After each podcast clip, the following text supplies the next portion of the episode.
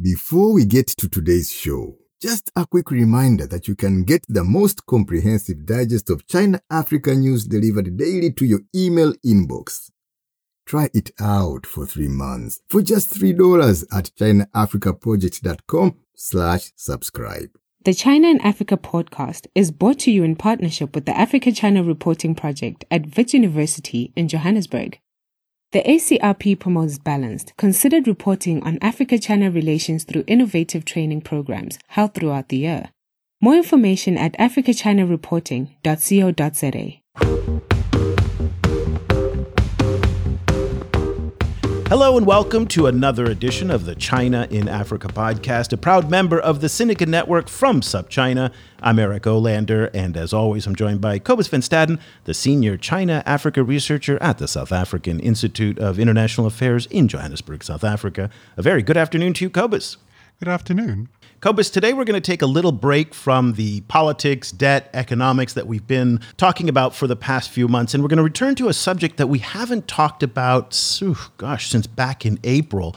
Uh, by the way, on the issue of politics, we've got a couple great shows coming up this week and later next week talking about the new Biden administration and the approach to China Africa relations. So we got some great guests lined up for you there. So for those of you who are really hungry for more politics, just bear with us. But today we're going to have a little bit of a break from that. Cobus, as we mentioned back in April, there was the Guangzhou incident that erupted when it was really what we called back then a rupture in the China Africa relation. It was a very hurtful period for a lot of people who felt that the, the discrimination that occurred against black residents in Guangzhou, the southern Chinese city, uh, really had a profound impact. And since then, it has really shaped the discourse of a lot of the civil society relations, the people to people ties.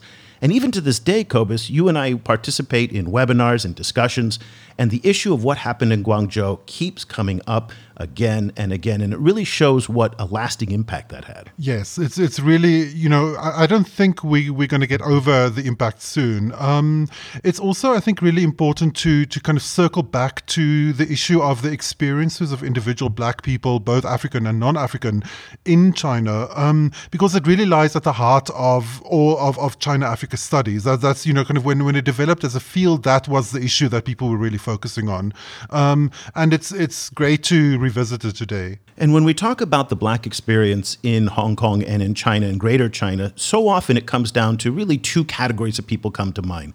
Either you have the trader who's based in Yiwu or in Guangzhou, oftentimes coming from Nigeria, and that's again the image of what we saw in Guangzhou, or we have now the image of an African student, and there really isn't much other space that's in between. And so that really is unfortunate. And there's a very, very exciting new podcast that is new to the market that's out there that aims to fill that void in the missing narrative about the Black experience, uh, in this case in Hong Kong, but it really talks to a larger Black experience in China as well. Rather than me just formally introduce the hosts of the podcast, which we'll get to, I'm going to have them introduce themselves as they've done on their show. Hi, welcome to Homegrown, the podcast where we aim to inform, inspire, and entertain through personal stories of Black experts. I was clearly made for radio. It sounds so fake. That's what I sound like. That's not what you sound like. That's what I sound like. That's you how sound, I speak. You sound like a mean old stepmother. That's what you sound like. Oh, word. okay. Welcome to Homegrown, the podcast where we aim to inform, inspire, and entertain through personal stories of Black expats. We're your hosts, the Fantastic Fo and the Lousy Lou. What? the Fantastic Fo and Louisa. Did you say my name like that? The Fantastic Fo And, the amazing loser. Lou. What? That's so unfair. I don't Choose. know. No, Choose your choice. Lose, no, no, no. Lou the loser, the lousy Lou, No, no, no, no, no, no, no, no, no, no, no, no. Lucifer. Do you know what? I'm offended at how loudly you're laughing. I feel like that's not the first time you've had that thought. Welcome to Homegrown, the podcast where we aim to inform, inspire, and entertain through personal stories of Black expats. And here they are, for real, Fantastic Fo and Louisa, the lovely Louisa, I might add, by the way. I disagree with your co host. Uh, welcome to the show from Hong Kong. We really appreciate it. A very good evening to both of you. Thank you. Good evening. Thanks for having us. and and that little snippet there that you guys heard where they're just cracking each other up is really that's the podcast is the chemistry of the show is absolutely hysterical and at the same time the show while it they have a lot of fun they're also tackling a lot of sensitive issues. We're going to dive into a lot of those more controversial issues related to what black expat life is like in Hong Kong. Uh, but first, before we get started, uh, you know, fantastic Fo. Can you first tell us a little bit about yourself, and then Louisa do the same, just so we can get an understanding of your Hong Kong story and your backstory and how you kind of came to the podcast. Start with you first, fantastic Fo. Thanks. Um, so I work for a, a manufacturing company in the UK, and I transferred over to Hong Kong in 2019 April um, to take on yeah uh, a new role, and I'd spent about six months, um, a year before in Taiwan doing work for that company. So I'd gotten used to sort of what um, Asia was like and I fell in love with it. So when they offered the job to Hong Kong, I was like, yep, sure, 100%. Um, and then I moved over and obviously because it was a British company, a lot of the expats in the office were um, British as well. So me being the only black person in the office meant that a lot of the guidance and information that they gave me was kind of not really suited to me in terms of where to get a haircut and where to buy certain types of food and that sort of thing. And after a couple months of being in Hong Kong and meeting people and like eventually getting sort of situated, I realized that oh, you know, it would have been amazing if there was you know a central repository of all this kind of stuff that you know once I landed I could have um, sort of jumped onto and gotten a vibe for where to go, um, where the bars and restaurants that I would be interested in are, and that sort of thing. So um, the podcast kind of is a result of that experience, kind of a group of us sitting around and going, you know, we all had the same thing of not knowing what to expect when we arrived. And it would have been amazing to have some Instagram group or podcast or something that would be like, um, here's what it's like finding a school. Here's what it's like, you know, um, getting your Hong Kong ID. Here's what it's like getting a taxi. These kind of things because it is different slightly for Black people. Um, I think that when you're from other ethnic backgrounds, you have more of a community that will help you out. But in Hong Kong, especially, there's quite there's such few pe- Black people that it's um, a lot harder to get that information and get you feeling at home as quickly as possible, which is what keeps you here and makes you want to stay and love it. So I'm Louisa, or Lou, or Lousy Lou, apparently, but I'm to go with Lovely Lou. Um, so I'm a legal project manager at a UK based law firm. I actually came to Hong Kong for the first time in July 2018. So it was a three month secondment at the time as part of a talent program that I was on.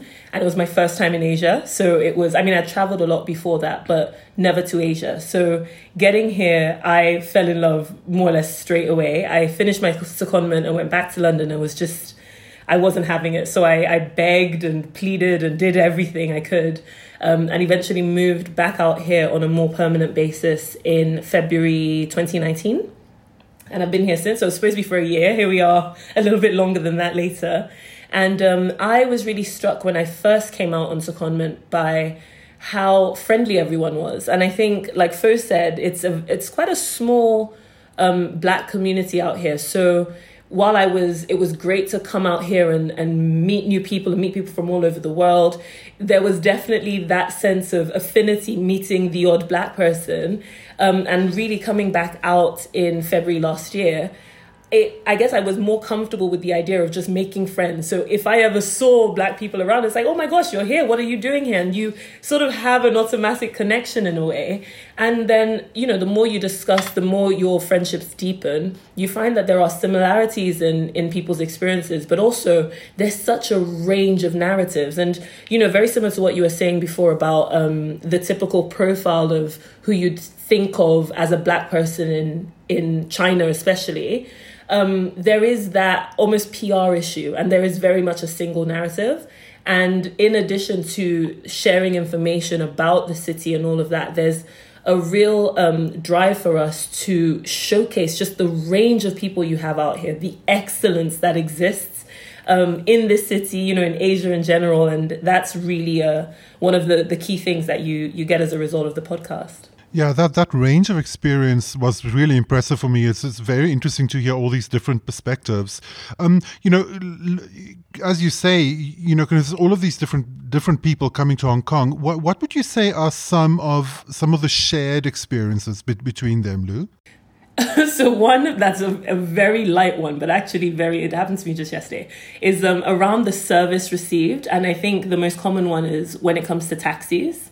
So, um, in terms of an experience from a race perspective in, in Hong Kong, I have found that most people don't seem to have many outright um, racial issues. So, like someone maybe shouting racial slurs or anything like that. It tends to be that there are a lot of microaggressions or people are treated differently. And a very, the most common one that I've come across is when it comes to Hong Kong taxis. So either you know people refusing to serve you, or them being rude, or that you know whatever that looks like. So it happened to me just yesterday, in fact. And even after a couple of years of being here and knowing that it's very common and I shouldn't take it personally, just yesterday it really upset me. And that happens to people constantly and, and in different forms. Um, and I would say that that's something I would say almost every one of our guests has experienced. And mm. while it might sound trivial, it really, you know, it builds up and people respond to that in different ways. Well, let's hear from one of your guests, Aminu Bakana, who's a Congolese Frenchman living in Hong Kong. You guys did a show, and the question of taxis came up. I think this moment happened to a lot of people, but this one particular occurrence for me was very uh, interesting because uh, I had the opportunity to actually respond and actually confront uh, the person who did that thing to me. What did that person do, you may ask, right? So it's like a few months ago, uh, I was having fun with my friends, with my girlfriend and her friends in bars, and we wanted to go home. So we went on the streets, and like everybody else, we were hailing for a taxi, right? So I said, okay, let me go hail a taxi from over there, and you, you hail the taxi from over there. Like, let's not be together when we hail for a taxi. So I'm hailing, she's hailing, and there is this cab who obviously slows down in front of me and then reaccelerates to slow down in front of my girlfriend. So basically, this taxi sees me, decide to not take me, and just stop 50 meters later in front of my girlfriend. The thing that this taxi driver didn't know is that this girl was my girlfriend. So he opens the door for her. He's like, "Yeah, come inside." And me, I got into the taxi. And when I got into the taxi, the taxi driver, he looked at me with so much like he had really big eyes, like, whoa, what are you what are you doing here? And then he started to speak in Chinese. So I didn't understand what he was saying. But my girlfriend, she's from here, she's local. Even if she doesn't look like it, she's half Indian, but she's local. So she speaks Chinese. So she understood him and she decided to confront him right away, like, hey, what are you doing? Why didn't you stop for my boyfriend? And the guy was trying to to you know to give some excuses like yo i didn't know he was aiming for a taxi blah blah blah. And my girlfriend said no obviously he was. He had his hand up and you didn't stop you just accelerated. So that's racist. And the guy after a few i would say not insults but a few big words with my girlfriend he was like yeah okay i'm sorry by the end he was like i'm sorry even me i was like okay you know what don't worry it's fine I, I, I was even talking to my girlfriend, don't worry, it's fine, it's fine, it's fine. And then you just brought us home. So that story for me is very telling because it happens all the time and it's sometimes based just on color. This thing happened to me maybe 15 times, but that time I was able to enter the taxi afterwards. I just, Fo, I thought that was such an interesting story, the way that both Louisa and also Aminu you know, talked about that experience, and that's something that other people won't necessarily understand. But that being said, the complaints about taxi service is a common complaint in the United States and in other parts of Europe as well. It's not unique to Hong Kong. At least, definitely in England, it's a lot more obvious. I think in Hong Kong, like Louisa said, it's it's micro, so you can. It's one of those that it's a kind of gaslighty, so you don't know whether you're being too sensitive. Or does does does this happen to everyone? Is it you know you're not sure whether it's whether it's a, a race thing. Whereas in England, you know, it's uh, especially depending on where you go in England, you know it's a racial thing. Sometimes people shout things at you in the car as they drive past or throw things at you. And you know they have you know racial slurs that are in English that you can hear and understand. um, so uh, it's a lot more it's a lot more obvious in England when it happens. Um, in in in Hong Kong, it's it's because like Louisa said, you got here and everyone is really nice. Um, you then start to question whether, it, yeah, it's it's kind of a difficult one to to judge. You you kind of question yourself a little bit more. Louisa, in, in speaking with all of all of your different guests, do you find that African Americans or um, you know or like Europeans from from uh, of African descent have different experiences than Africans um, in in Hong Kong? Oh, that's a that's a great question. I would say that well, for starters, everyone's experience is so different. So even so, say we were looking at just Africans everyone's experience is different based on where they grew up based on so for example if um, one of our episodes with kat he's had quite a different experience. So he um, spent his his younger years in ghana and he had quite a different experience for me for example and my experience in um, growing up in nigeria and london. Um, i would say that there's a definite difference here um, and it's very much around i guess class or socioeconomic status depending on you know how you look at it. So there is very much a sense of if you're an expat, you're a little bit more all right. So you're so I would say that. So for me, where I live in Hong Kong, for example, is very much an expat focused community. So while I might have the odd microaggression, it's a very different experience to maybe a Nigerian man that lives in TST or lives somewhere that's a little bit more local. So the experiences are definitely very different. And of, of course, based on your job, I work at a law firm. So in terms of the, the areas that I am, I, I would be seen differently. Um, so while I might still experience racial issues, it would be very different to someone else who was perceived as different. And in fact, I would say that a, a, an easy one for me to spot is depending on how I'm dressed, I'm treated differently. So on days where I decide to dress more casually, maybe I'm in sportswear, I am treated very, very differently from if I'm dressed up, maybe going to work on my way to work. So, um, a way that this manifests is actually when it comes to the police, and I think especially for um, the black men out here. So, one of our close friends, so Fo and I's uh, really close friends here, he um, has i mean he's an expat here. He has a great job um, at a technology firm but he's very i guess his his style of dress is very hipster if you want to call it that. So he dresses very casually.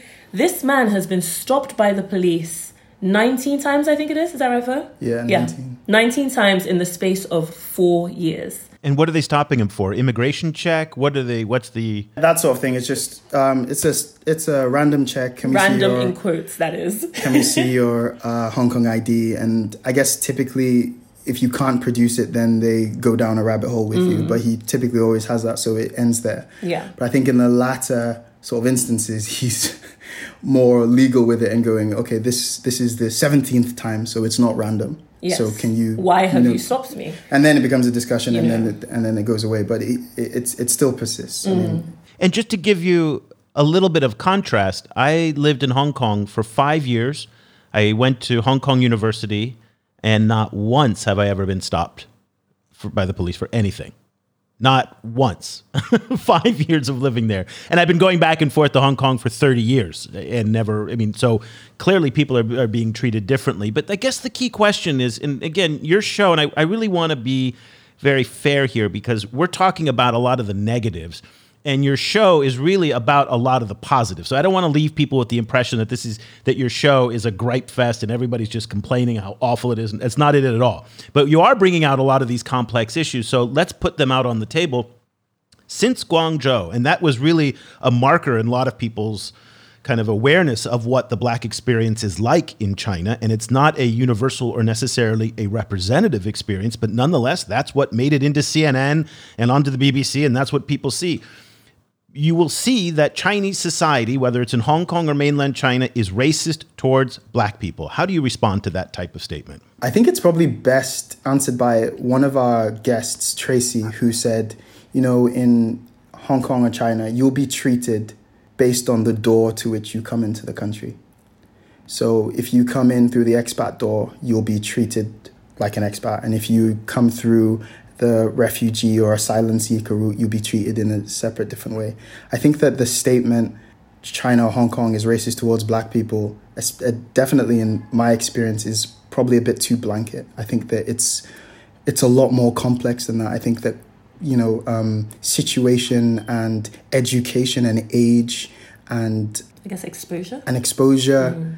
and and class come into that a lot more. I think it's a lot more you know um, situation dependent. That's why you know our friend has been stopped 19 times by the police in four years, and I've never been stopped by the police at all. Um, so uh, yeah, I, I think that it's too it, yeah it's too from from my experience it's it would be too much of a blanket statement you know, over over the last while in, in China Africa relations, there's been a lot of discussion about about the specific words to use for people who move to other countries, particularly the you know kind of expat versus migrant versus immigrant. Um, which words do you prefer, and what is what is some of your thinking behind it? That's a, that's something we've been talking about a lot. In fact, we took it to our social media just over the last week um, talking about it with our community. So we have actively claimed the term expat. So we specifically say the black expat experience, even if, um, I mean, if you were to go and look up the official definition of an expat, technically not everyone we speak to is that because some of the people have grown up here. This is their home or they have actually migrated here. But we um, have claimed the word. Um, because i think a lot of the time um, you tend to find that the term expat is focused on your typical whether Anglo um, Anglo American or whatever that looks like. So your your white person would be called an expat. Your person of color is likely to be called an immigrant. So you see that a lot in the US and the UK, especially. Anyone that's coming in the borders is you know from from Africa or from Eastern Europe. They're classed as immigrants. Whereas when um, the same English people move to other cities, they're calling themselves expats. And um, it's something that I think is, is very problematic because it does, it, it I guess, allows people, or it's just an, a manifestation of, of people's prejudice.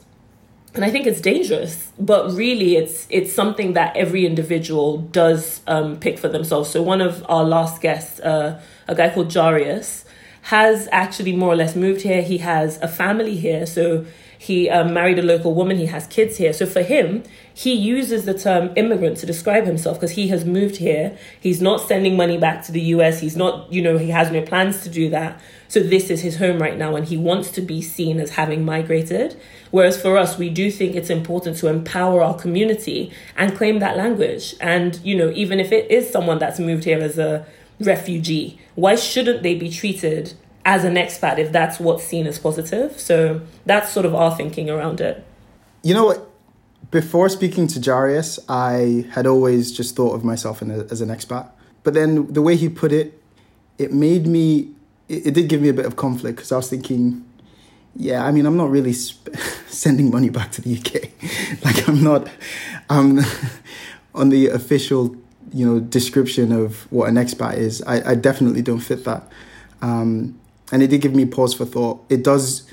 I felt like the title expat does, you know, put you inside an in group of um, above it all, yeah. almost. Um, and hearing Jarius say that, and you know, th- that's probably one of the biggest things that we've learned from the podcast is like listening to other people talk about their experience changes our experience somewhat. Mm. Um, and it's that um, I, yeah, I didn't. I, I realized that I was using that word to, you know, so almost put myself in an in group of of privilege. Yeah. Um, and being Nigerian and being from a country that was an old British colony, I know what that expat term meant. I know that it meant that it afforded um, colonists a better lifestyle or a separate lifestyle than those of the people there. So I did feel a bit conflicted, realizing that you know I'm I'm not doing the same, but you know still using the word in the same sort of way. Mm. So, one of the themes on a number of the different shows comes down to dating. And listening to the show, Fo, it sounds like you're having a blast in Hong Kong. I mean, it just sounds like you are not wasting any time. Uh, but you you said you said something really interesting. You said that Hong Kong bonuses every guy two points uh, when they get off the plane. So if you're kind of like you know a chubby six or a five back in the US or the UK, you get off the plane in Hong Kong, you get bumped up to an eight, right? Out of 10. Uh, women, you said, get bumped up. Let's see, no, it get uh, subtracted by one or two. Okay. So women go down, men go up. And then you said it's different for black people and different for white people. So white people may get the full two point bump, but w- black people get a one point bump. Walk us through your whole theory about the scores and how it works. um, I think numbers play into that mostly. I think that um, for for various different reasons, a lot of black women are, I guess, more used to or prefer to date black men, and the fact that they move to a city state where there is um, very few black men, it just means that you know um, scarcity. So that bumps your numbers up a little bit. Um, but in terms of the difference between black people and white people, I think that that does come into a little bit of the PR differences, um, especially like with local people ver- um, with black people, is that you know it's it's not. I feel like people date you know races and people that they're comfortable with, that they're used to, that they're used to seeing. And if you don't see that many black people, it is a strange thing to you. You probably um, it's it's just not as easy for you to. Um, it's not as relatable. So um, for me, I, I went to school 16 to 18 in the north of Yorkshire, and I was the only black person in the school. And you'd have people come up to you and go, "You're the first black person I've ever spoken to," and then run away. Um, that was all they wanted to say. Um, but it it and but when dating came into play, obviously 16 to 18, that's what all's happening. You realize that um, the people that were into the same the similar kinds of things that you were into, so you had like a channel to speak about maybe hip hop or dance or something like that. Those are the people that you ended up dating. That's not to say that you weren't attracted to other people. It's just that there was a channel of familiarity. So I think that with black people being much, uh, you know, a huge minority here, it just means that people are less used to them, and it just means that dating just plays out in that way. And then for white people, that two point jump. I sound so stupid saying it now, but um, that two point jump is because you know they've got great PR here. The, um, it, white people are still attributed with wealth and power and privilege, and that hasn't gone away even since um, Hong Kong's became um, sort of went from under British control. So th- that still lingers, and so th- that that plays into dating as well.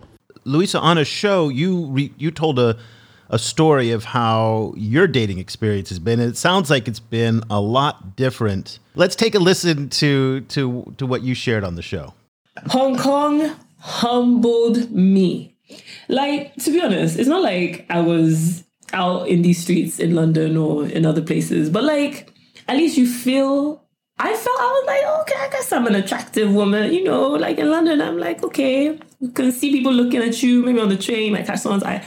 In Hong Kong, especially when I first came out on secondment, I was living in Wan Chai, and this was probably about two and a half months in. And I just, there was this day I was walking home, there was some tall man, tall white man, was on his way back from basketball or something. So I'm just like, oh, look at this man. Oh, I'm walking past him. This man looked through me. It was as if I did not exist. And like, guys, I know, okay, let's be clear. This is not me being arrogant. This is not, you know how like in regular life, even if someone is not into you, they will look at you and look away. Right. This man, it was as if I wasn't there, I was a ghost. And I make I make it sound, you know, I'm laughing and stuff, but li- like for real, for real, I felt invisible. So, is that typical of the experience that you've had, or is it been more exceptional?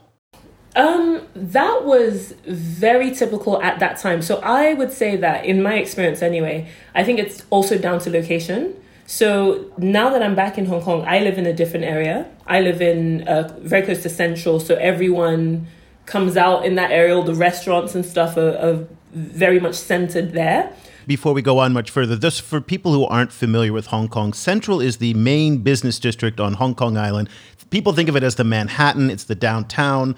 It's where it's the most one of the most expensive areas to live. And then Wan Chai, which is an area I used to live and where Fo I think still lives, is the kind of uh, think of it as a uh, as the Lower East Side of, uh, of that's in Manhattan in the Village. You know, it's this kind of like hip place. It's very expensive, but there's bars, and so these are the kind of main expat areas on Hong Kong Island. So go ahead, uh. I just wanted to make sure everybody understood that. Perfect. Thank you. So um, yeah, so now living in Central, I do it's I guess it's more of a mixed community. Sorry, when I say mixed, it's more of a mixed expat community. So I guess just statistically, I am meeting more people maybe. So I don't feel as invisible. To be honest, dating hasn't improved much, but I don't feel invisible. But that first, the first stint here, living in sort of Wan Chai Causeway Bay, it was, you know, I think especially after two two, three months, and also coming here without friends, so not even having a huge community yet. So I had a couple of friends here and there. So I think I was generally, I guess, less occupied with other things. So of course, you're more likely to notice what's going on in your dating life. And yeah, so that was I very much had that that feeling of invisibility and definitely it sort of it didn't really affect my confidence all that much but i definitely questioned myself um, but i did um, go on to say in that episode uh, that you played from the snippet that i happened to go back to london a few weeks after that happened that particular experience that i talk about and literally within a few hours it sort of felt like back to normal because it was again a community that was used to seeing people like me so I was getting, you know, the regular interactions with people, and it was a nice reminder that okay, the issue was not me, but was just where I happened to be at the time. Um, do you guys have an impression of what it's like um, on the LGBT scene for, for Black people in Hong Kong? Oh, that's a great question. I have no idea. That's a good future episode, by the way. That was yes. yes. Future yeah, episode. episode yeah. So we had been trying to um, find someone that was in that community to interview because I know that it's a it's I mean sort of coming from Taiwan where LGBT um, celebration is you know celebrated. Um, I know that it's not the case in Hong Kong. I've spoken to enough people to know that it's not as uh, open as um, say Taiwan is. So um, we did have it in the back of our heads to try and find someone that we could speak to and share that experience, but currently, no. Mm.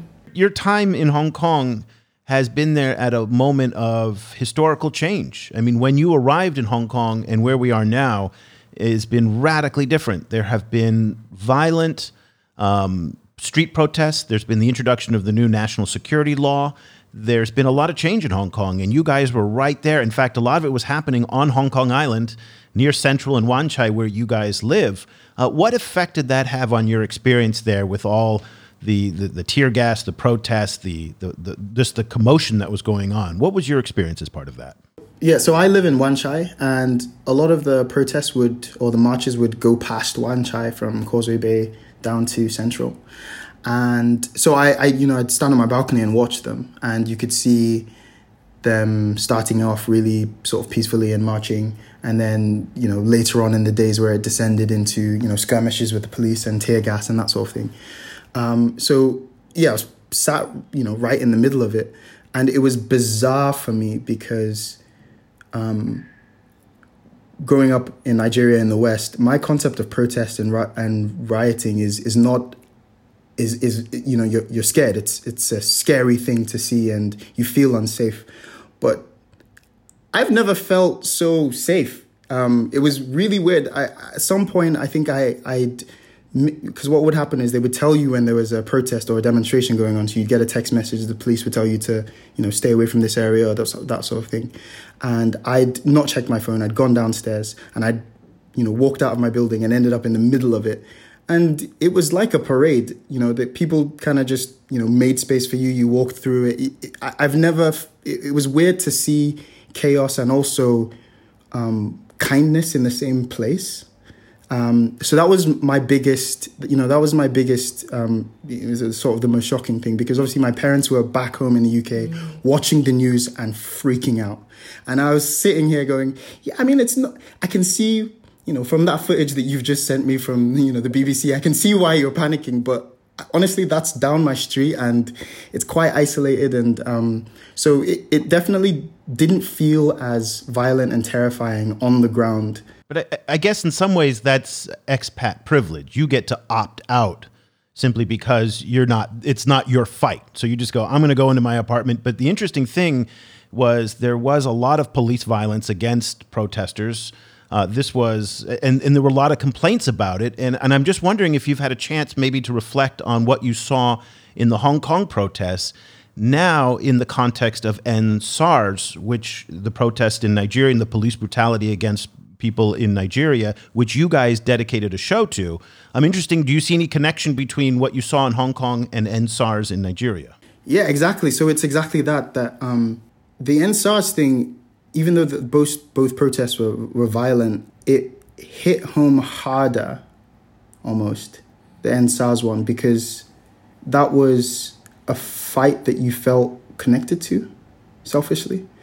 Um, and we talk about this on the podcast a bit about empathy and you know listening to other people's story and then getting an understanding of what they're going through, and then you can collaborate and empathize with them a lot better. And that was a thing that we've definitely learned over the last year was that we were kind of bystanders to the Hong Kong protest and sort of, you know, thinking this isn't our fight, but you know, kind of empathize. You know, you see shocking things, so there's no way you don't empathize with that. Mm. But the actual feeling of the movement and the desperation of what they were trying to get and the feeling of not getting anywhere, we, you you don't feel that. You can't you can't feel it the way that they do until it's your turn, until it's your fight, and you're sitting, you know, in an apartment in Hong Kong watching your friends and family in the streets protesting for against police brutality, it, it's uh, 180. You you go, wow. I you almost feel like you would feel the Hong Kong protest differently. I don't know if mm-hmm. that makes sense. A, a somewhat like from left field question. I, I was wondering if, if you could, if both of you could talk a little bit about being Nigerian you know, kind of in or, or, of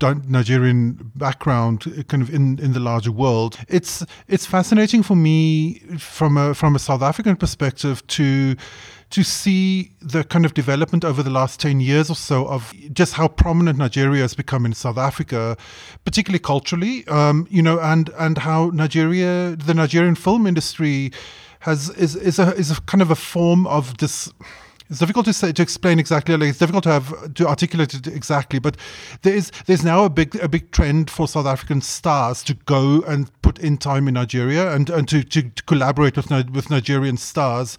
It's like it's it's a thing where South Africa used to just assume that it is where it's at, where the action is in terms of media in, in Africa. And now that is gone, you know, kind of, and now, now South Africans really work hard to try and kind of get a foothold kind of in the Nigerian kind of glamour industry. And there is this kind of in, like for me, an interesting kind of emergence of Nigeria as this like voice of, of the continent. Um, is that something that you experience too? Like how, how is it being Nigerian and then kind of moving in the world? I would say that it's not surprising that we're now here. So, I, as a Nigerian, and of course a, a proud Nigerian, I would say that there's no other kind of Nigerian. Uh, that's true. We are all very, very, very, very proud. That's very different for South Africans. They are non-proud South Africans. so, um, growing up and there there is excellence. To be honest, there's excellence everywhere. But in terms of, I will speak as a Nigerian and say that it is it is inbuilt within us. It is part of our culture to succeed, to to thrive, to do everything we can to the best of our ability. So Nollywood, um, our uh, film industry, has been, you know, since we were little. Nollywood has been huge from ages ago. Um, I would say that possibly it's with globalization, it's with the rise of um, social media and just generally everyone, like the world being more connected that these things i guess are just being seen now by the wider world. You know how um for example with with any sort of product or any sort of content you produce it can be the best thing in the world. If people don't see it or don't know about it then you're sort of you know it is what it is. It's not going to do well. Whereas if you have something solid and people find out it's automatically going to do well. That's how i feel about nigeria and our outputs. We've been doing this. We've been excelling people have been um, thriving and producing amazing things in, in all sorts of industries. Um, so I think we now finally have a world stage. Because like when I was growing up in, in London, when I was um, much younger, so about say 10, it was very common to you know, you're Nigerian or you're from wherever else you are in Africa, and you say it very quietly. It's like, oh no, I'm from London. You know, if you had a traditional name, you might say it with, you might use your English name instead. Whereas now you find that people are out there, you know, they're using their full traditional names. Celebrities are, are coming out to say, oh, yes, I am of Nigerian heritage or I am of whatever else. So we're seeing that a lot more because people are proud to be associated with it. So it is, you know, I just, it's great to see, but it's unsurprising to me. Yeah, I don't know where the switch actually came from. Why, you know, at what point did it became cool? Did it become cool to be, you know, Nigerian? But yeah, definitely. I mean, um, when I came out to when I came out to Hong Kong, my dad kind of sat me down and was like, "Okay, you're going to Hong Kong. Congratulations, da da da. It's a good move. This, that, and the third. But don't forget you're Nigerian, so keep your eyes open. Right? You're not there to just sit around and enjoy it. You've got stuff to do, and that is indicative. I, I don't think that any other Nigerian is raised in any other kind of way. It is your, you know, you know, it's your duty to to hammer to to to do it properly, um, and you know, we kind of try to we we carry that with us. You know, I definitely do in my company. I want them to know that the reason I do well here is not just individual, it's because I'm Nigerian. So the next Nigerian you see, you'll be like, oh, he's, he's probably really good. She's probably really good because, you know, Nigerians are, are this way. That's the PR that we want. Uh, it's super ambitious, it's super hardworking, and it's really proud.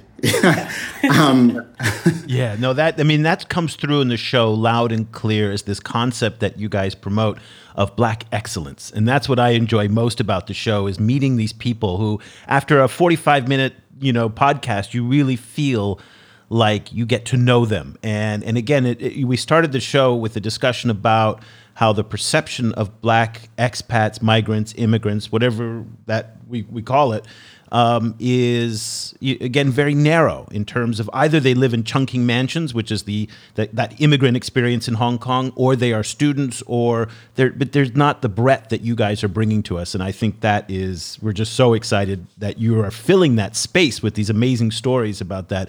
Curious if you've received any reaction uh, from Chinese listeners. So your your focus is primarily going to be people who are interested in the African and Black diaspora experience in a place like Hong Kong. You're obviously talking to local uh, Black expats who are there. But have you had any feedback from either Hong Kong Chinese, other Chinese people about the show and what life is like for, for Black people in Hong Kong?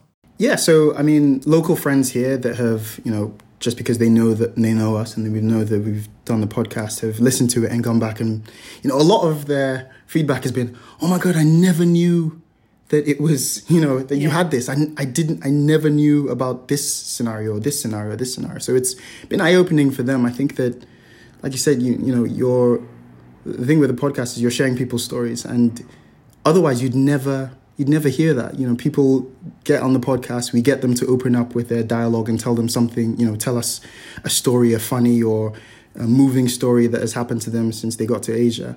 And then they're relaxed, and then you're now kind of like a fly in the wall of this yeah. very intimate conversation between black people in a place that isn't home. Um, and if you are, you know, you're, if you are a local Hong Konger or a Chinese person, you it's it's hard to get into that room. Um, pe- people don't tell their stories in that way unless they feel comfortable. But to be fair, that's what a lot of white people in America said about Black Lives Matter that they hadn't seen the violence and the racism and the police brutality until it was put right in front of their face. So this idea of like I didn't know, and I'm sure it's the same in the UK as well, that these conversations just are not jumping the racial barriers the way that they should. And um, so e- even with Black Lives Matter, um, I had friends from the UK that I went to school with for years and years and years and years sort of reach out and say, "Whoa, dude, I is this what your life has been like?" And I was like, "Yeah." And he was like, "Why didn't you? Why don't you tell us that? Why would you? You know, I, I lived in a house. There were seven of us at university, and I was the only black one there, and they're still my good friends till this day." And one of them called and asked, you know, why have why is this the first he's hearing about this? And it's like it's a bit of a bummer, dude. Like in what in what context would I bring that up and just have everyone say, you know, we, we weren't that we were drinking and partying. Like it's it's a it's a weird thing to bring up. But you know, once you go to your other friend's house and some, you know, they've been stopped and searched by the police and they're feeling upset about it. You all sit down on the floor and you talk about it. Um, and, you know, that's where those conversations happen you know what are some of what are some of the experiences um, that you'd like to to um, to explore in the future like what is what is on your your kind of list of of of different kinds of people or different kinds of um, yeah kind of experiences that that you that you'd like to to um, discuss with people coming in, in the coming time I think definitely um, we would love to get someone on the, at least, or people on the show from the LGBT community. I would love to find out more about their experiences. I know that they would um, definitely have a, a, different side to share that people would be interested in, especially with dating. Espe- yeah, especially on the dating side. Um, I think also we generally plan on on doing more outside Hong Kong. So of course we started with Hong Kong for this season. We probably will do the same for season two. We're already um, mapping out the next uh, ten or so episodes. But beyond that, we want to be speaking to people across Asia um, we are very aware that there's you know there's there's huge black communities across the different countries in the in the region. So we'd love to capture that. We'd love to showcase that. Um, so that's definitely part yeah. of our plans. We actually, I mean, when we were coming up with the idea for the podcast, that was the original plan. Yes. COVID kind of changed it. like, oh, well, you can't travel, so, so we focused yeah. uh, on Hong Kong. Yeah. Um, so yeah, more communities, more. But one thing that we we're you know we've kind of learned I think we expected to hear a singular narrative from people when we started out the podcast. So in our mid episode recap, that was the you know the revelation is it's like actually everyone's experiences are different, and I think there's probably going to be more of a focus on getting out those uniquities of people's experiences, yeah. uh, sort of with intent. Um, I think the first couple episodes we you know we got our feet wet and we talked about you know the you know middle of the line things like dating and um, why did you come here and h- how long are you going to stay and that sort of thing you know um, but i think that as time goes on and our audience gets used to hearing these stories they're going to want more in-depth more nuanced stories and um, situations. The podcast is homegrown and you have to look up homegrown hong kong or homegrown china or homegrown you have to add, there's a couple homegrown podcasts out there so don't don't get the po- the podcast with the white people. it's not the homegrown. Basically. It's a different homegrown.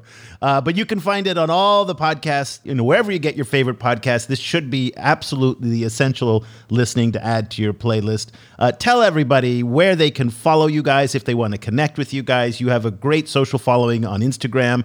And in addition to the podcast, where can people find this amazing podcast of yours and, and how to connect? Or homegrown the pod on Twitter. And of course, people can, you know, drop us an email where, where we love hearing people's feedback. We love um, interacting with people. So it's homegrown the podcast at gmail.com for anyone that wants to drop us an email. But I would say we're probably most active on, on Instagram.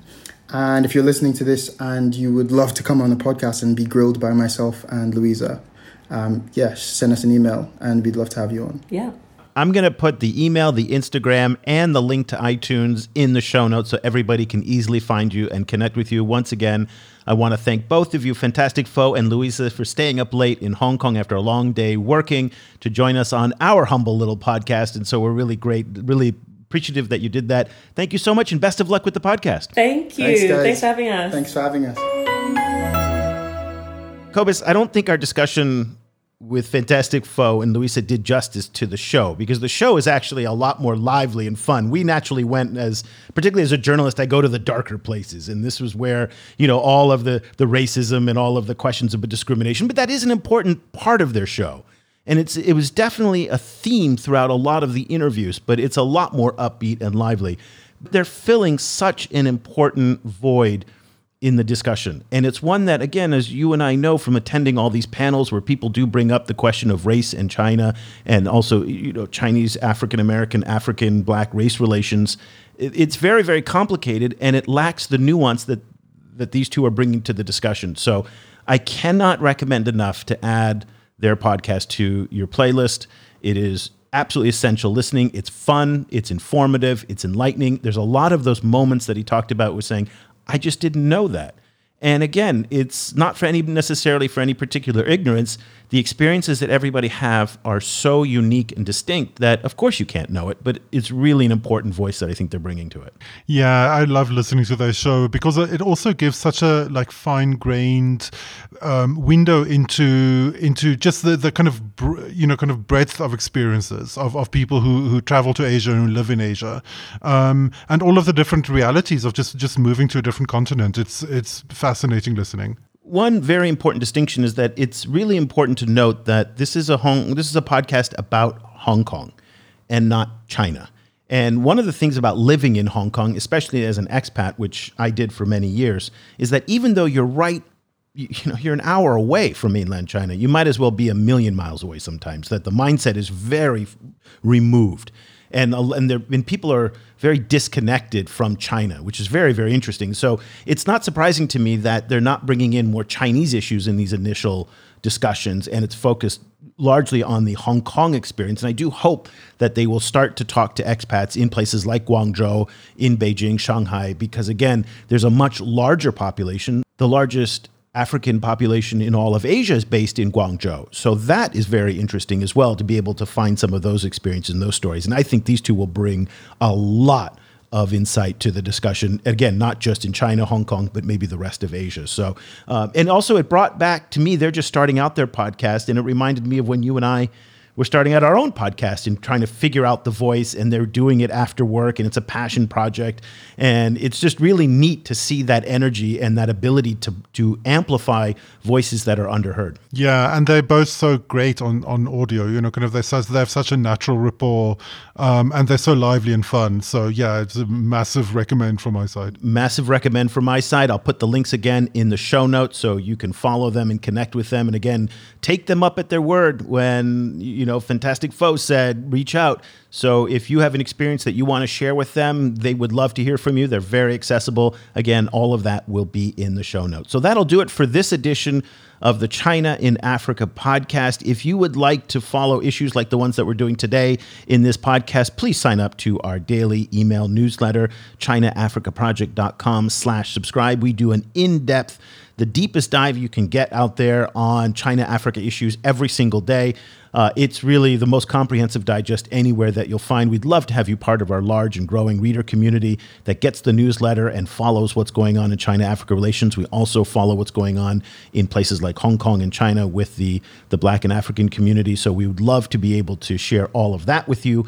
So once again, ChinaAfricaProject.com slash subscribe. It's only $3 for three months just to try it out. See if you like it. If you don't like it, cancel any time. So that'll do it. We'll be back again next week with another edition. Until then, for Cobus Van Staden, I'm Eric Olander. Thank you so much for listening. The discussion continues online.